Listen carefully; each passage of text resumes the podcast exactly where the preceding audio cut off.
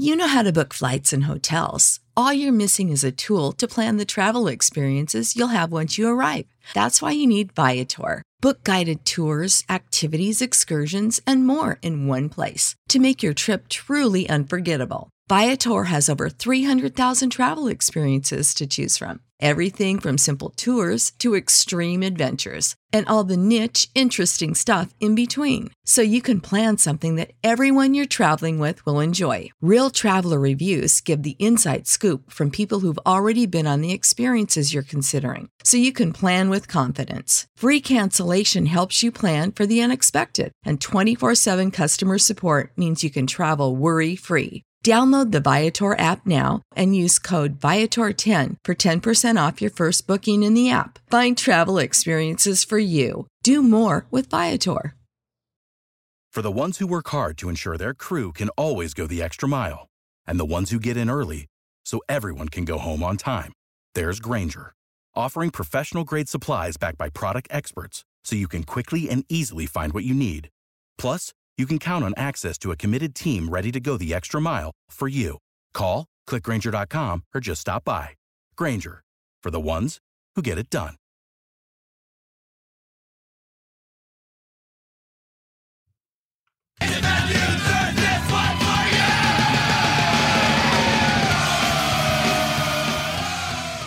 What up, Duval? Welcome to the Gen Jag podcast. I'm your host, Jordan DeLugo, joined for the first time in a long time by Scott Klein. Hello. Is this thing on? Hello. Hello, can you hear me? thing How's on? it What's up, Scott? How's it going? Good. It's exciting to be back. Things are a little bit different this time around, though. And we're uh, How are they different? we've gone Scott? we've gone mobile. yes. We're in two totally different places talking to each other. It's like we are recording record- remotely. Yeah. How about it? it's the first time we're doing here. it. I hope there's not a lot of hiccups. But Yeah. uh, I mean, I think that the intro just played a little bit for the twice in a row, but that's all good. It was a short intro. I don't think it's going to bother people too much there. But again, welcome to the Gen Jag podcast. I'm your host, Jordan DeLugo. You can find me on Twitter at Jordan DeLugo. You can find Scott Klein on Twitter at Scott Klein1. That's K L E I N, followed by the number one. Follow the show at Generation Jaguar on Facebook and Instagram, at Generation Jag on Twitter. And if you enjoy the show, you're a regular listener, please leave us a review on the iTunes podcast app. That really helps us out a lot. Uh, we'd like to thank Bold City Brewery, the one and only sponsor of the show. Find them online at boldcitybrewery.com, Facebook, Twitter, and Instagram at Bold City Brewery. And you can visit their tap room either in downtown or Riverside. Scott, we've got a lot to get into today, don't we? let's let's dig in. Let's go. So last week I spoke a little bit about Nick Foles, talked about the direction I wanted the Jaguars to go with their quarterback room, just overall, um, all three quarterbacks. I do believe they should have three quarterbacks this year uh, on their active roster, or at least on their 53. But um, we haven't heard what you think about Nick Foles, and and since the last time I recorded. It has come out that the Jaguars absolutely expect, according to Les Bowen of Philly.com, to sign Nick Foles once free agency starts. Makes a lot of sense, but just wanted to get your take on Nick Foles and his fit with the Jaguars. If you're about the move, uh, and whatever other thoughts you have on that. Yeah, um, I didn't like the idea of trading for him, uh, especially under the franchise tag. I mean, that's that's a huge number that you're having to commit to your quarterback for just one year, and you don't know if you're going to have him any longer after that. Um, at least this way, you'll get somewhat of a reduced uh, deal. You could get a couple years on there. It's probably going to be a two or three year deal. Um, just my guess. I don't. I mean, I don't. I haven't seen any numbers or any anything thrown around there yet, but it sounds. I would be comfortable anywhere in the in the mid to high teens. Um, I don't know if that's going to get the job done. Money get him here. Yeah, as I'm, I'm sorry, between 15 and 20 million, somewhere in that range. Anything over that, I don't think it's worth it.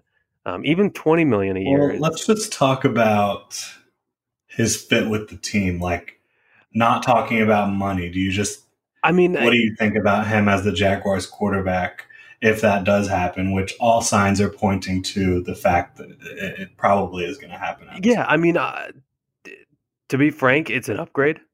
I mean, ha- have someone with any sort of consistency would be. Um, he was a Super Bowl MVP. I mean, he's wait what? For, uh, from two years ago, was he not the MVP? okay, you, you, you, made me pause there. Like, oh, what I do? Um, but no, it, I mean, he's he's been able to, to come in these stretches and just play out of his mind for under a guy like John, like the new offensive coordinator, DeFilippo. Um, right. So I mean, the quarterback coach from that Super Bowl MVP season. Yeah. Pretty much everybody in Duval knows that by now, I think. But yeah, I, I think of the free agent quarterbacks, he's the best one. Um, I don't necessarily, I, I didn't necessarily think that the value would be there with him because you would have to pay him that much, and you already have Blake Bortles on the books, regardless of what right. you do to him. Um, so I would have preferred them to go with one of the lesser free agents and draft a rookie as high as they possibly can. But you're getting a good football player. Um, it might be a bit more than I'd be willing to spend, but it, it's it's definitely an upgrade if this is what yeah. is actually going to happen. Yeah, I mean, I get it. Like this this group in terms of the front office and the coaching staff, like it's their last shot. Yeah.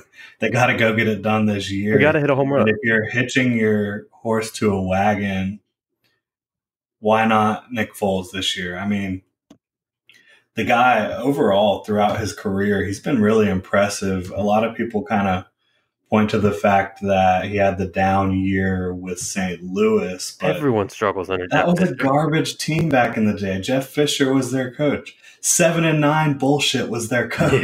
Yeah. Um, and he wasn't terrible. I mean, he he definitely wasn't good that year. But outside of that, the rest of his career has been spent in Philly and then one season in Kansas City. And in Kansas City, he didn't. Uh, he wasn't the starter, but he did come in and start one game. And he completed 65% of his passes, three touchdowns, no interceptions. Outside of that, if you look at his numbers for for Philly, 58 touchdown passes, 23 interceptions, uh, averaging 217.6 yards a game, quarterback rating of 93.2, completion percentage and Philly 62.9. I mean, this is a guy that Philly hasn't always had the most dynamic offenses, mm-hmm. but he's been a productive player for the Eagles. Yeah. And he knows how to work with John DeFilippo. And if you're going to tell me that Nick Foles is going to come in and work with John DeFilippo again, I'll take it all day because John DeFilippo, when he works with quarterbacks, they have a month, if not their best season, one of their best seasons, mm-hmm. or for all the quarterbacks that he's worked with have been with him. You look at Derek Carr, he did really well with John DeFilippo his last year in Oakland. You look at Josh McCown, he had his best season as a pro before getting injured in Cleveland with John DeFilippo. And then you go look at what he did with the Eagles with Carson Wentz and uh, Nick Foles. And then last year, Kirk Cousins throws 30 touchdown passes, 10 interceptions, and completes over 70% of his passes. And that, and that was considered a not that great of year, and right. including all that. So they, they, that just shows you how high the expectations are with this guy. Right. So I, I think any of these veteran quarterbacks that are available would be a good fit with the Jaguars, including like not Ryan Fitzpatrick, because he's just too much of a gunslinger, yeah. in my opinion. But like Tyrod Taylor, I think he'd be great with John DeFilippo. Uh, Josh McCown's going to be out there. And you would think these guys are just Nick, placeholders for right. But maybe Nick Foles could be a little bit more than a placeholder. Yeah, I agree. I think it's this is a bit more of a maybe. substantial move than just thinking about maybe even just the first few games of the next season. Right. Now, beyond just Nick Foles as a Jaguar, it, makes sense why people are connecting the dots here. There's not much competition on the free agent market for uh, teams that are looking for veteran quarterbacks. I mean, you've got maybe the Dolphins, but they're looking to get rid of their veteran quarterback, uh, Ryan Tannehill. Uh, the Redskins really don't have the cap space to go after a uh, veteran quarterback. They just signed Alex Smith, and they're not going to be able to use him this year, it looks like. Um, outside of that, the Giants have recommitted to Eli Manning. Uh, I think any of those teams could definitely go for a rookie quarterback, but in terms of the veteran quarterback, I just don't see it. Yeah, I mean, you you mentioned the first two. The only those are the only names that were out there were Miami and maybe Washington, but they've talked about Colt McCoy. They're comfortable with him, and then I, it just nothing else makes sense. So you would think that there's not really there was no market for Nick right. Foles, and that's why he was not franchised, and that's why he's going into free agency. Um, yeah, I mean, a team would have been idiotic to trade for Nick Foles. You know, the Eagles cannot afford, with their cap situation, to keep Nick Foles as your backup quarterback making that much money. Oh yeah, I mean, the, one as soon as they franchise tag him, the the team trying to acquire him has all the leverage because they're yeah. they're stuck with it. Um, so it's just, and you might think, oh, there's no market for Nick Foles, so that's, I mean, they can literally pay him whatever they want. Well, when you're talking about Nick Foles at $21 million, the market might not be there. But if you start getting closer to the $15 million range, then teams will pop up and say, you know what, I think we might be interested.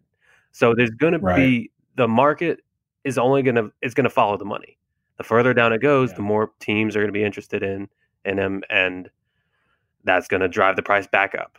So it's going to be it's yeah. he's going to make a decent amount of money. I don't think it'll be top 10 money, but no, I think it'll actually be a little under 20 if I'm going to go ahead and uh, you know place my bet here on what he's going to end up making. I, I do think he's going to sign with the Jaguars. And I do think that he's going to make more money than Blake Bortles made just because it'd be kind of like a slap in the face to St. Nick. you know, Super Bowl MVP, obviously a better quarterback than Blake Bortles. Uh, he deserves more than Blake Bortles. How much more than Blake Bortles? I don't think it's going to be a lot. I'm going to go 19 million. Simply because, like like we've said, the market isn't there. 19 million is still more than some other guys have gotten in free agency in years where there was actual competition for veteran quarterbacks on the free agent market. Uh, so yeah, 19 million is to be my number, and I'm completely fine with that. I'd even be comfortable with them going to 20 to 21 million for him. I don't think they're going to have to do that.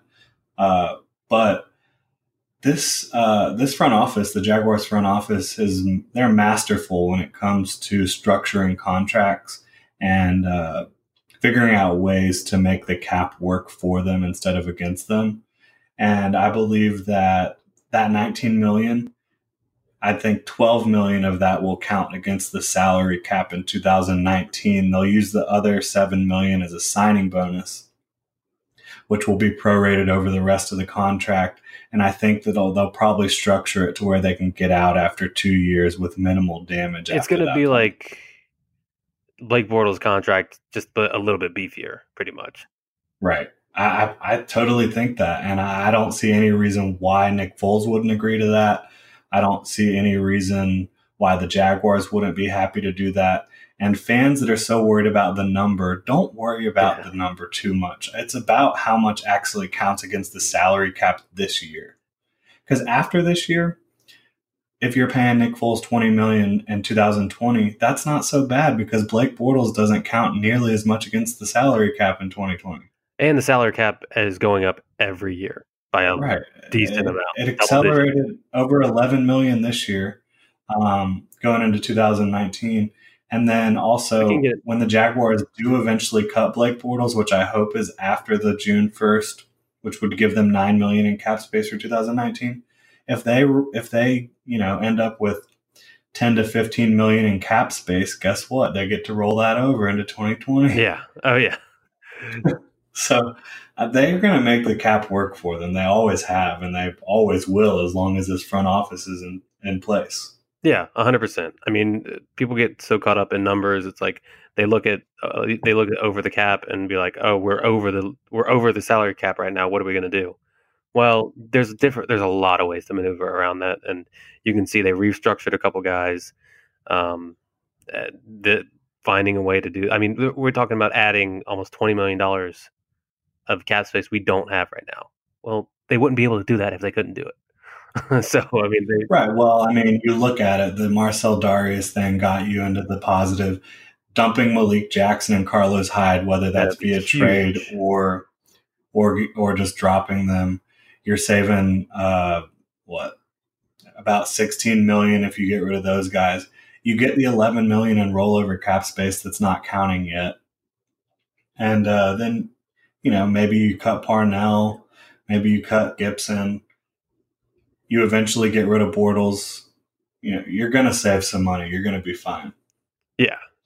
Now the Jaguars can unofficially, they probably already can unofficially get the deal done. The whole league rules are just pretty much a joke when it comes to legal tampering and all that. But they can legally tamper officially.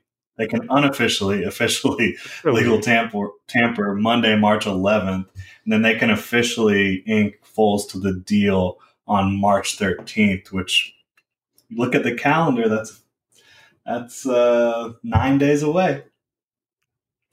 Nine days away from St. Nick heading to Duval, if the reports are to be trusted.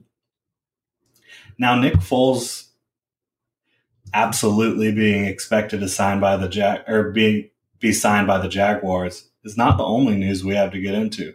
The NFL Combine, you may have heard of it if you're a football fan, that ended today.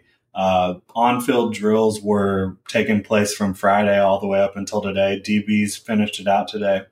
We're not going to go too much straight into all the different things that happened at the combine, but we are going to give three takeaways each from the combine, and then we will get into our post Nick Foles news slash combine mock draft which Scott and I put together. Did a lot of work to get that done. But we'll go ahead and get into our combine takeaways first. But right before we do that, I'd like to remind you to check out genjag.com for all the latest Jaguars news, analysis, and videos from our guy UCF Jaguar. Shout out to you if you're listening, UCF. And um, again, that's genjag.com for all the latest news and analysis. And we've also got a bunch of fun Duval themed gear up on the website at genjag.com slash shop. But now let's go ahead and get into the combine. Uh, Scott, do you want to start us off with your first takeaway? Yeah. Um, it just, the biggest thing to me that stands out is how unbelievable the athletes along the defensive line are becoming. I mean, when you've guys, you've got guys like Montez Sweat, absolutely I was about to say, is he the first guy that Scott's about to bring up right it's now? Unbelievable how a guy that big can run a four four. The four four. Yeah. Oh my god! A uh, uh, forty yard dash. It's just Rashan Gary, who was a defensive tackle from yeah, that guy's a freak. Oh my gosh! And I don't know how I feel about him as a prospect, but I don't because he's all he's all traits and no build, production. He's he's billed as a defensive end, and I can't stand it. He needs to be like a three technique on the inside. Yeah, I, th- I think I agree with you there. But it's just these guys keep getting bigger and faster and more nimble and it's just unbelievable how how so many different traits can fit into one body that's six seven, 270 pounds. Like it blows my mind. It really is. Uh, yeah i mean these defensive linemen are they're something else and that's one of the one of the big things with this class. I mean, the defensive line and the defensive players in general, but specifically the D line is just out of this world uh, in terms of talent and obviously some of these athletic traits that these guys possess. My first takeaway is the wide receivers in this class can absolutely fly. My goodness. Andy Isabella, Parris Campbell, Mecole Hardman, DJ, DK Metcalf, Terry McLaurin, Emmanuel Hall, and Darius Slayton all ran sub 4 440s. And there were several guys that ran in the 4 4s. And then some of the big guys, um, you talk about David Sills. He ran in the four five seven range. That's, that was a big win that for was, him. That's awesome. Uh, you talk about N'Keal Harry ran a four five three. People were thinking he was going to run a four seven. So this class, even the big guys, can really fly. Oh yeah, yeah. And you talk about look like like I never dreamed Hakeem Butler would run a four four eight, and he yeah, blew it I didn't even mention the water. I mean, These guys. If you look at what is the on uh, on mock draftable, what is the graph that they show you? It's the, the spider chart. the yeah, the Yeah. spider chart that has all the traits. You look at Hakeem Butler's, it is insane. I'm going to do that right now, actually. Now that I can be on my computer and do it at the same time. It's like all Oh my 96, That's not even a spider chart. That's just a circle. Yeah, it's it's unbelievable. Um, obviously, he's not a perfect prospect. He has to grow a lot as a route runner and just knowing how to actually be a wide receiver. But when you look at the uh, the base there for just what he can be, it's really really impressive.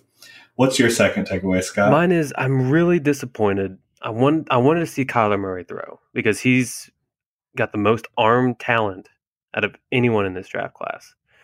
You you show up, you get pretty good measurements. Uh, for him, I think he's very happy with the measurements that he got. Uh, he's he ended up being five yeah, I mean, over five ten and over two hundred and five pounds. Yeah. So I mean, I I I want to see him come out, and I just I haven't liked the off season for him at all. Couldn't decide what he wanted to do. Couldn't did what did he want to play baseball? Did he want to play football? Finally decided he's going to play football. Then he's just going to get measured and then just call it a day. Show the people what they want. I mean, you have an I mean- opportunity to separate yourself from a bunch of guys who you are, I think, clearly better than, just as far as arm talent goes. yeah, he's got bad people in his ear. so uh, for sure. Like all the Super Bowl interviews that were super awkward. Um, it's just not been a good look. And then he was awkward again, like in his in the combine press conferences and stuff. I love the kid as just a quarterback and a prospect, but it's got a really weird vibe about it right now. His whole story and his whole thing that he's got going on. And yeah, I would have liked to seen him throw, but I honestly think the Cardinals are taking him number one. He doesn't have to do Yeah, that. and that's the thing we don't know. I mean, they, he could be t- in talks like you don't have to do anything. You don't have to prove anything to anybody. You're our guy. Just stay stay off the basketball courts. Don't be throwing any baseballs. Just come in and we'll Yeah, draft. I really do think that's what's going to happen. Yeah. I mean, Josh Rosen claims he gets hacked, but all his Arizona Cardinals pictures get deleted off his Instagram. He just Matt Miller, uh, NFL draft I saw scout, he had a funny thing that I, I felt the same way. He was like, "Yeah, my my Instagram got hacked after I broke up with my ex girlfriend too." it's like same. But uh, yeah, I'm with you. It would have been nice to see him throw just to see him compared to the other guys. Because out of any of the quarterbacks in this class that could actually, you know, really put a gap in between himself and the rest of the guys in a in a setting like this, it would be Kyler Murray, Yeah. obviously. Mhm. Now, my second takeaway, while my first takeaway was about wide receivers running the 40, my second one is 40 times are not everything. yeah. There's some guys out there that I think are going to be fantastic NFL players uh, that, you know, they did not run well. Kelvin Harmon, he is my favorite wide receiver in the draft. He's not my wide receiver one anymore uh, for obvious reasons, but he ran a four six, which isn't terrible, but it's it's not ideal. But when you watch him on tape, he does not look like a four six guy. He looks like a guy that can just bully and run past almost every defensive back on the field. Then you've got Elijah Holyfield, which he might have had the most disappointing forty of anybody, a four eight. Yeah, that, that was rough. I saw another. I think it might have been Matt Miller again. He was like, I'm pretty sure I've seen his dad knock people out quicker than he ran the forty. yeah, and then one one a guy that's close to me, uh, Lil Jordan Humphrey, he runs like a four Yeah. seven eight, and I was like, oh, yeah, I Texas wide receiver. he seemed like never big been a fan of him. Mm. Yeah, he's quicker than fast. Obviously, Yeah. he's pretty physical. He's got a weird game. Yeah, it's I, he was he was told like, hey, you should probably go back to Texas, but I mean, everyone's I don't know, it's in the personal life where you know making a paycheck is more important. I need to get money right now.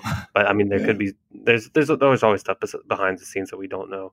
I just think I just think another year in college, it wouldn't help his forty time, but it could have helped him refine other parts of his game. To right, like if you go run that forty and people think that you know you're a more complete receiver, they're not going to worry about. It. Like, I'm not saying he would ever get to Kelvin Harmon's status, but Yeah. if you have more respect as a receiver and then you have not a great 40, people don't hold it against you as much. Then um, Devin Singletary and David Montgomery, both running backs I really like. They both ran four sixes. Not worried about it one bit. Mhm. Um, not at all. I think they're both going to be very good running backs. Uh, but yeah, just because these guys did not impress in what is a non football situation, you rarely just have 40 yards to get up and go as fast as you can. It does not mean they can't be exceptional NFL skill position players. Yeah, the only the only thing that these combine drills do is confirm what you thought or make you have to go back and go, exactly what did I not see the first time? Exactly. And I mean, Montgomery, you obviously know Yeah. speed isn't his number one Mhm. thing. He's quick, he's tough, he's a great pass catcher, good blocker. Singletary, he's all about that contact balance and the just insane cuts that he has.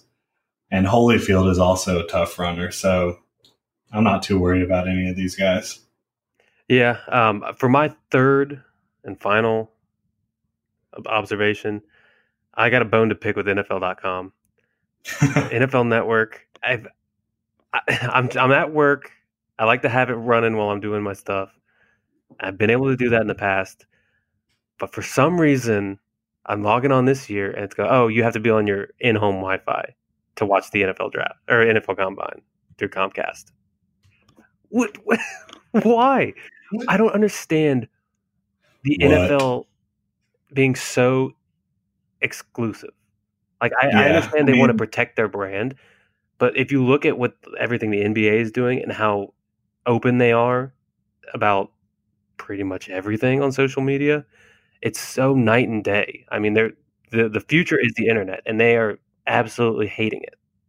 What's crazy about that you said too, like the NBA, since Adam Silver Yeah. took over as their commissioner, they've just done every single thing right. Yeah, a hundred. The players love Adam Silver. The game is thriving. I mean, not that NFL's not thriving, but the NFL could be doing better to take, you know, take the page out of some of the playbook of the NBA right now for sure. Yeah. Now, one thing I will say, which this isn't anything the NFL's doing right, um, and before I get to this, so Comcast in general, they do not allow you to stream NFL Network Mhm.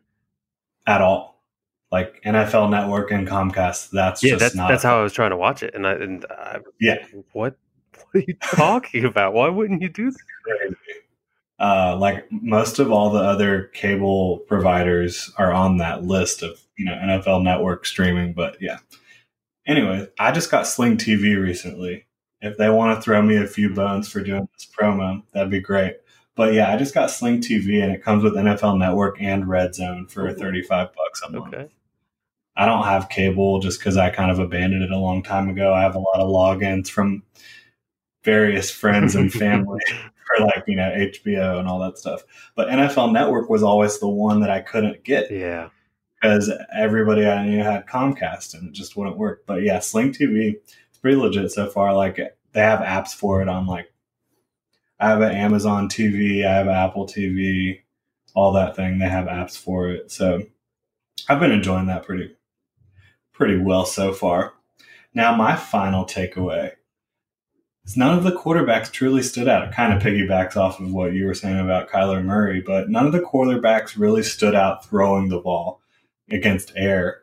Um, the one guy you would have liked to have seen look a lot better would be Haskins, who didn't look bad. He was pretty accurate, but he wasn't really in sync and just didn't.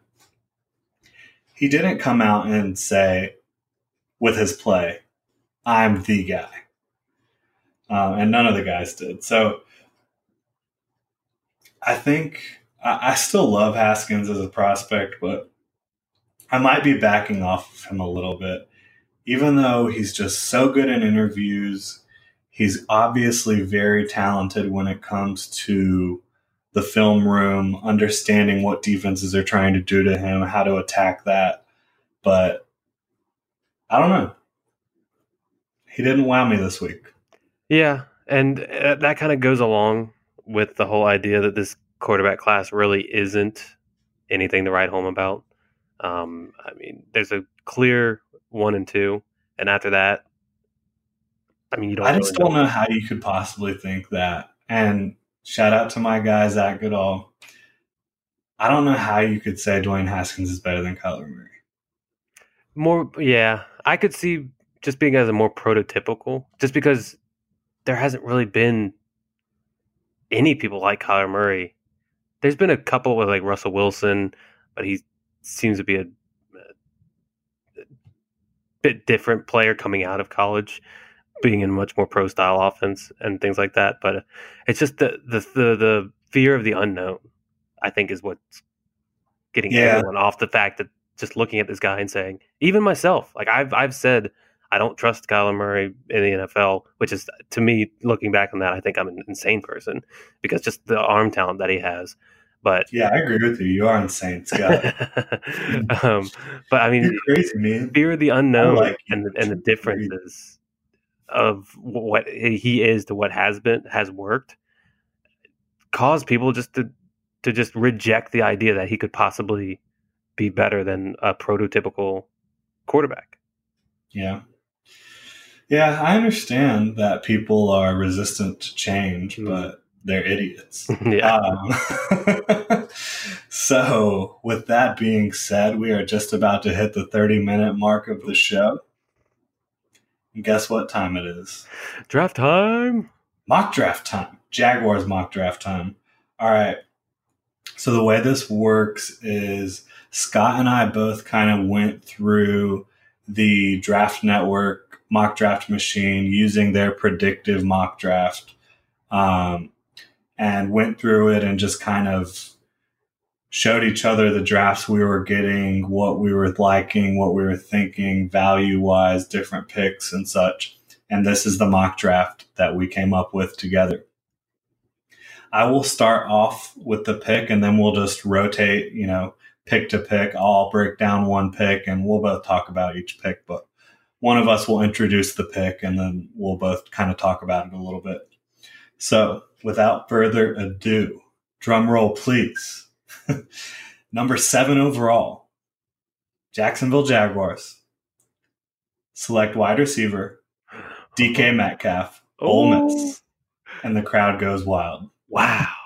but what can you say about this guy? He's a physical freak, 6'3, mm-hmm. 228. Those are great numbers right there. 228, 6'3. Ran a 4'3'3 at the combine at 228 pounds.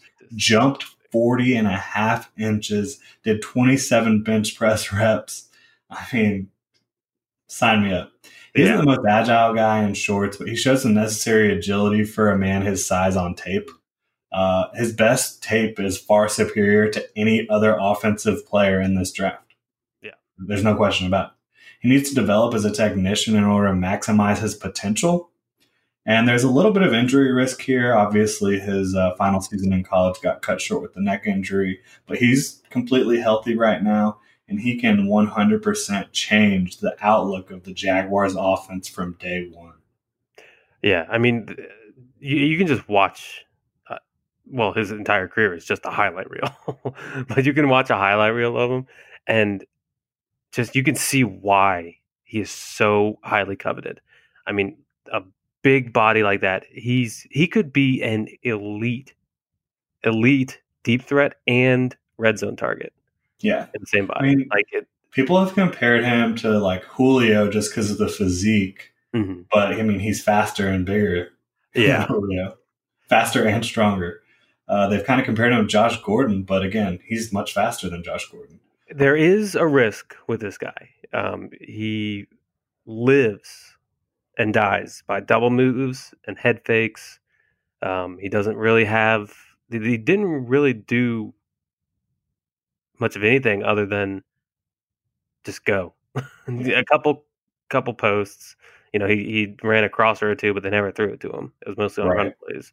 But you would really you want to see him be able to kind of change up what he's throwing at the defenses. Yeah, But when you I have liked, I liked his gauntlet drill um, at the Mhm. combine. I think that really shows a lot about just your natural receiving ability.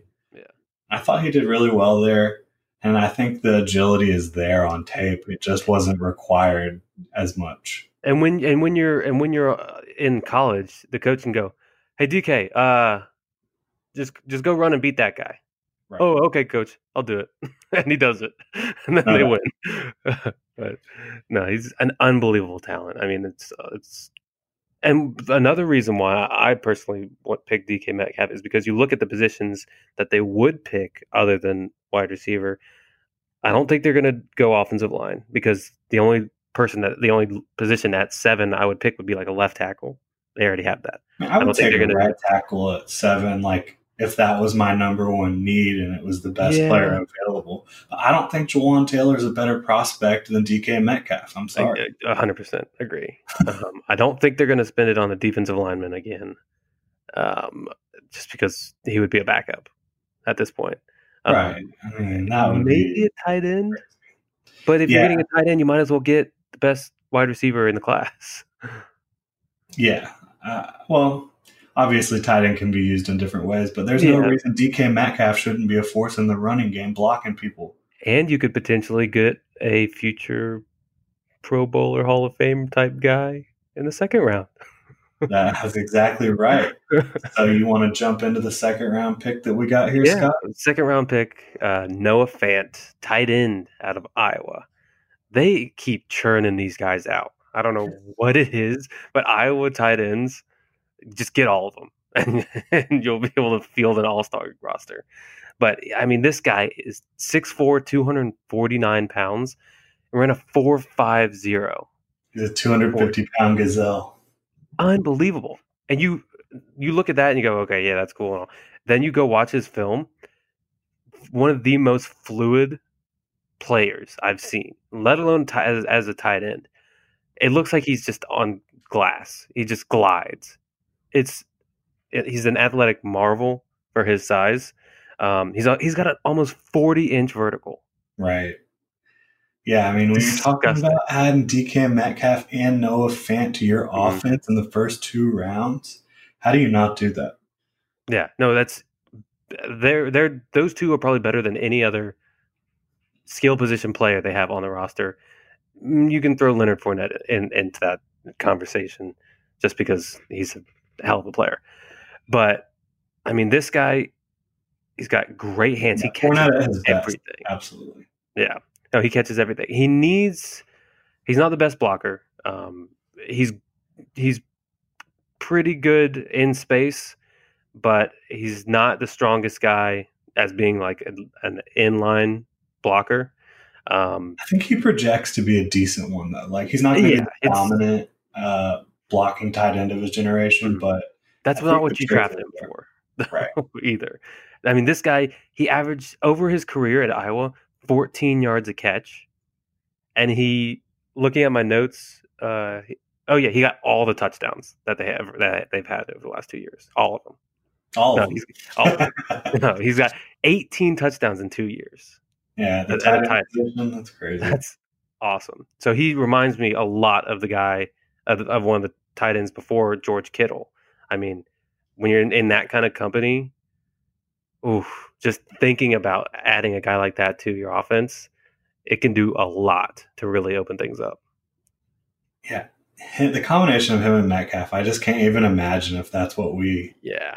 And and we forgot to say this prior to the draft, but this is a predictive mock draft that we're mm-hmm. doing here. We're not just doing what we would do we're predicting what the Jaguars will do. I think that um, there's a lot of reasons I think that it could go this way for the Jaguars. One of them is wide receiver at seven, DK Metcalf. Dave Caldwell said in his interview last week that he thinks the Jaguars are good at wide receiver, which automatically means he wants a wide receiver in the first round. Yeah. that is exactly how Dave, Dave Caldwell works. He wouldn't even mention Blake Bortles' name the year that we drafted Blake Bortles. So I think that, like I've been calling him lately, Deceptive Dave. Mm-hmm. I think he absolutely wants a wide receiver early. And if he could get his hands on DK Metcalf, you know, I mean, he was there in Atlanta when they got Julio. I think that it would just make a lot of sense. Mm-hmm. Now, um, Scott and I also we were kind of thinking about well, you could go tight end at seven with Noah Fant's teammate T.J. Hockenson, and then come back at wide receiver in the second round. The reason we didn't do that, a DK Metcalf is just like the freakiest player in the draft. Yeah. B the guy that we would really want in round two, Kelvin Harmon, it's just possible that he's not going to be there. Mhm. However, if you're talking about going wide receiver round one with DK Metcalf, then coming back to 38, if Noah Fant's not there, it's almost a guarantee that Irv Smith will be there. You're probably Yes. not going to have Mhm. three tight ends taken before pick number 38. It's just not likely. And if you get Irv Smith, he's not as good as Noah Fant, but he is a better blocker than Noah Fant, and I think he's going to be a top 10 receiving tight end for most Oh, of his career. Yeah, very super athletic. Um, yeah, I 100% agree. An absolutely dominant blocker from the tight end position. Uh, so yeah, but that's not the draft we have happening. We think it's going to be Metcalf and Fant for the Jaguars in rounds one and two, and then getting into round three, we're going to have them address the offensive line with offensive Ooh. lineman Michael Deiter from Wisconsin. A versatile offensive lineman. He's played multiple positions in college. And when I mean or say multiple positions, I mean multiple positions. He has played guard, center, and tackle in college. Uh, the Jaguars will be taking him as a guy with the potential to play anywhere on the inside, right guard, left guard as a backup, center. Uh, he's not the best athlete, but at 6'5 and 309, he has the experience, the versatility, and the toughness that the Jaguars covet with interior offensive linemen. And I think he should be effective in pass pro and as a run blocker at the next level. Yeah, I, I, I thought watching him, I thought he was very mobile. Um, I did not think. I, I agree that he's not the most athletic guy, just because when he got to a defender, he didn't always hit on those second level blocks on on the on the smaller shiftier guys. So he can move and he can like he can pull and get out in front of a running back, but he doesn't necessarily have the short area maneuverability to be able to land those second Yeah. level blocks. I think part of that time. too, he doesn't have super long arms. yeah, That's Link- obviously why you wouldn't project him as a tackle, even though he started a lot of games there. Mhm. Um, but in terms of being a versatile guard slash center, uh, I think he could probably come in and replace AJ Cann immediately. Yeah. Somebody's got to. no doubt about it. So that was pick number 69 overall. Great pick there. yeah. Great. Josh Scobee is actually announcing it, I believe. He is, and he's pretty excited about that. Yeah. Uh, I think he'll definitely and accentuate with pick number 69 overall. oh, yeah. He's going to do something with, with that. Um, but up next, we got the fourth round pick. Um, yeah, 99 overall. Yep, we got another wide receiver. Um, we're really going offense on this one because it play. You just need playmakers, the, the as many as you can get. And we Um, did look at defensive players in these uh, slots, and they just didn't make as much sense for us Yeah. to this point in the draft. Yeah, so we we went fourth round. Uh, Terry McLaurin from Ohio State, uh, wide receiver. Um, he's a six foot guy. Uh, I think about two hundred ten pounds. Fourth, But this dude-. Fly, my goodness, he's he's probably a better track athlete than he is wide receiver, but he's a pretty good wide receiver. Yeah, I think he Um, was pretty like he showed his skill as a route runner at the oh yeah, um, at the Senior Bowl big time, Mhm. and followed it up with his combine performance. I mean, yeah, he's been getting better since the the year ended. Um, but he's he's a guy where you get you get the you get him the ball in space, and he can he can be a home run hitter. I mean, he got he had 11 touchdowns last year on 700 yards, um, and he was not the first option. Yeah. So he's he He's a guy of many, many options at Ohio State. Oh yeah, and so we, you just that's the thing. Every single pick that we've made on offense, well, except for Michael Deiter, of course, is just speed, speed, speed. DK Metcalf and Noah Fant just happen to be bigger and be able to do more things, Yeah, but they're still fast as hell. And that's the one thing that you cannot have enough of on yeah, offense. no doubt about it. Um, and I mean, you know, taking two wide receivers in the top 100 picks, Mhm. it's It's a big time statement, but again, Dave Caldwell is a liar. Wants a wide receiver. Yeah. Um, I think if you get McLaurin and you get Metcalf, there's a good chance that you get to move on from Marquise Lee in a couple years. Uh, you hope DJ Chark develops and you have Dede Westbrook. And I mean, I don't think you can rely on Keelan Cole at this point. But if you have mm-hmm. Metcalf, McLaurin, Westbrook, and Chark as your four over the next few years, I think you like that a lot. That's pretty good. yeah. Now, finally, we are going to go defense with one of our picks. Amazingly, number 110 overall, we're going to go edge. Ben, I'm not sure to how to properly pronounce his name, but I think it's Banogu. Uh, TCU edge defender. The first thing I noticed when I was watching him was a lack of bendability around the edge. Yeah. Doesn't really create angles to the quarterback by bending the edge, but he creates angles pretty much every other way possible. Yeah. Uh, you notice that he can win in a variety of ways after that. Hand usage, he can uh, get inside, he can use the spin move. At 6'3, 250 pounds, like I said, he has an arsenal of pass rush moves, knows when to use them. His motor's constantly running. He's he's always chasing people down from behind and making plays that aren't necessarily on his side of the field.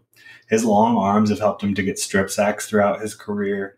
He might not end up being a starter, but I, you don't need a starter at the edge behind Yannick Ngakoue. What you need is a backup that I believe can win in different ways than Yannick Ngakoue can win. So when you sub Ngakoue out, this guy can come in and show some different moves to whoever, whichever side he's going against. Right tackle, left tackle, stunting. He's done a lot of stunting at TCU. Um, Def, yeah, that's the one thing that you that pops off the screen. Yeah, so I just think he's a guy that can do a lot of different things. One of those things is not bending the edge, which is why he's not going to be a higher draft pick. Mm-hmm. But he's got the athleticism, ran a four six, which like nowadays it's almost commonplace, but that's still really good for an edge player. And yeah, I'd, I'd like him to use his pass rush moves more. I think sometimes he tends to just you try and rely on his athleticism yeah. to just kind of get beat the guy and doesn't actually use. But what? But then all of a sudden you get flashes like, oh, jeez, yeah, he, he just whipped that guy. Yeah, I mean, in his two seasons at TCU, he had 17 sacks, 34 and a half tackles for loss, which is awesome. You see him hitting running backs in the backfield all the time. 112 tackles, so he's making an impact even if he's not pass rushing. And the five forced fumbles, a lot of those were strip sacks. Yeah. Um, now the next the next guy that we have on our list, I don't know if you're ready to move on. Oh, I am ready. I'm ready. um, that was we're perfect. addressing. Perfect. we're we're addressing. Uh, I I really pushed. I think that they're going to still address the quarterback position.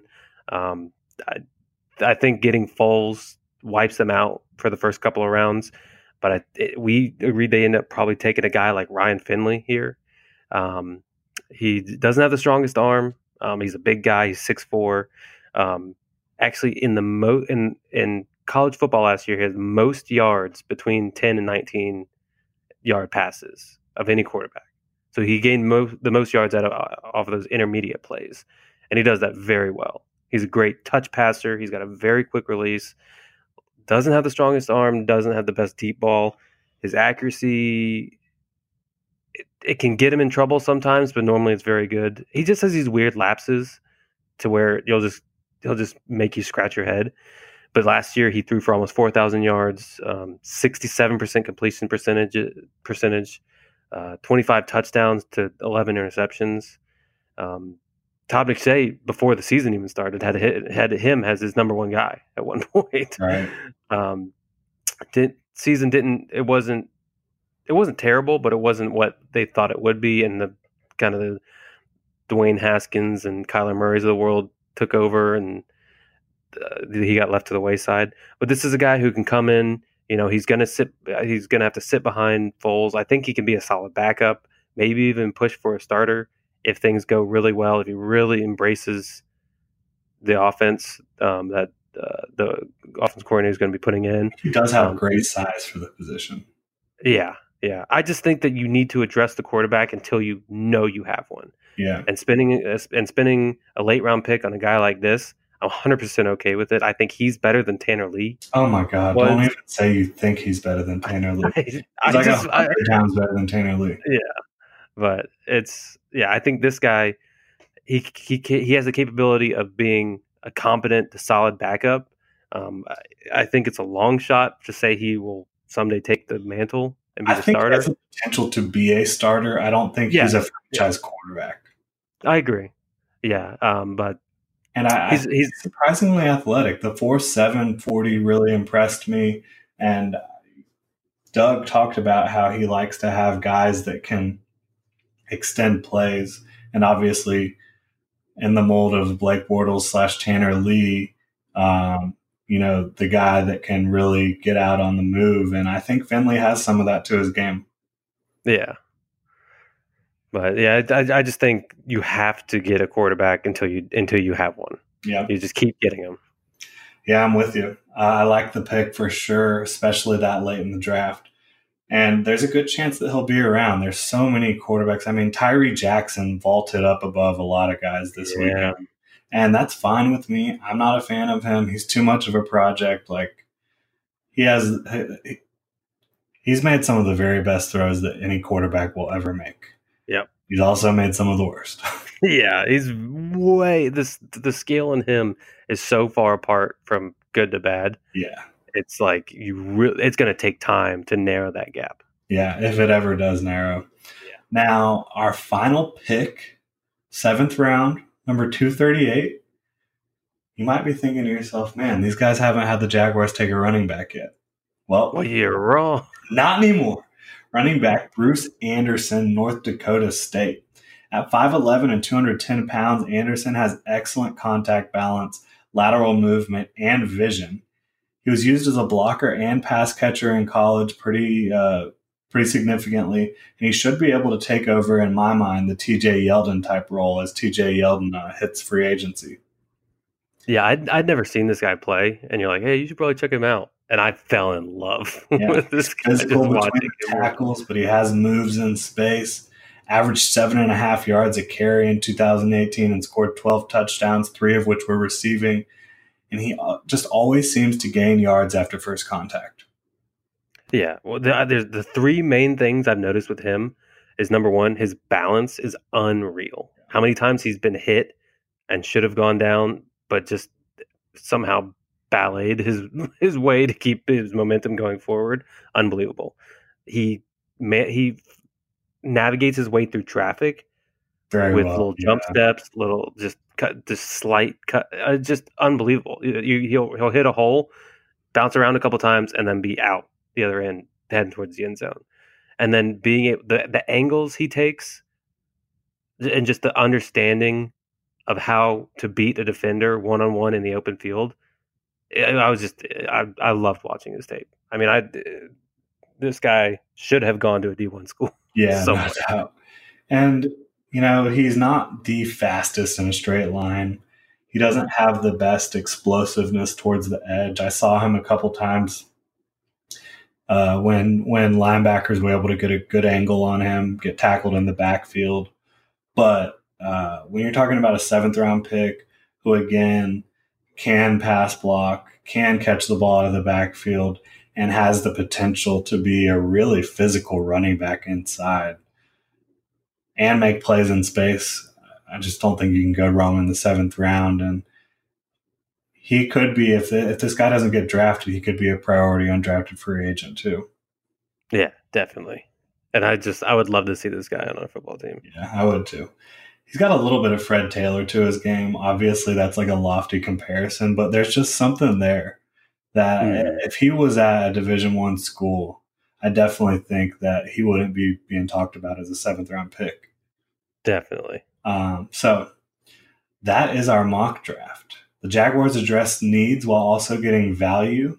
Metcalf and Fant in the first two rounds, you get two of the very best athletes that you can remember in recent memory at those respective positions, wide receiver and tight end.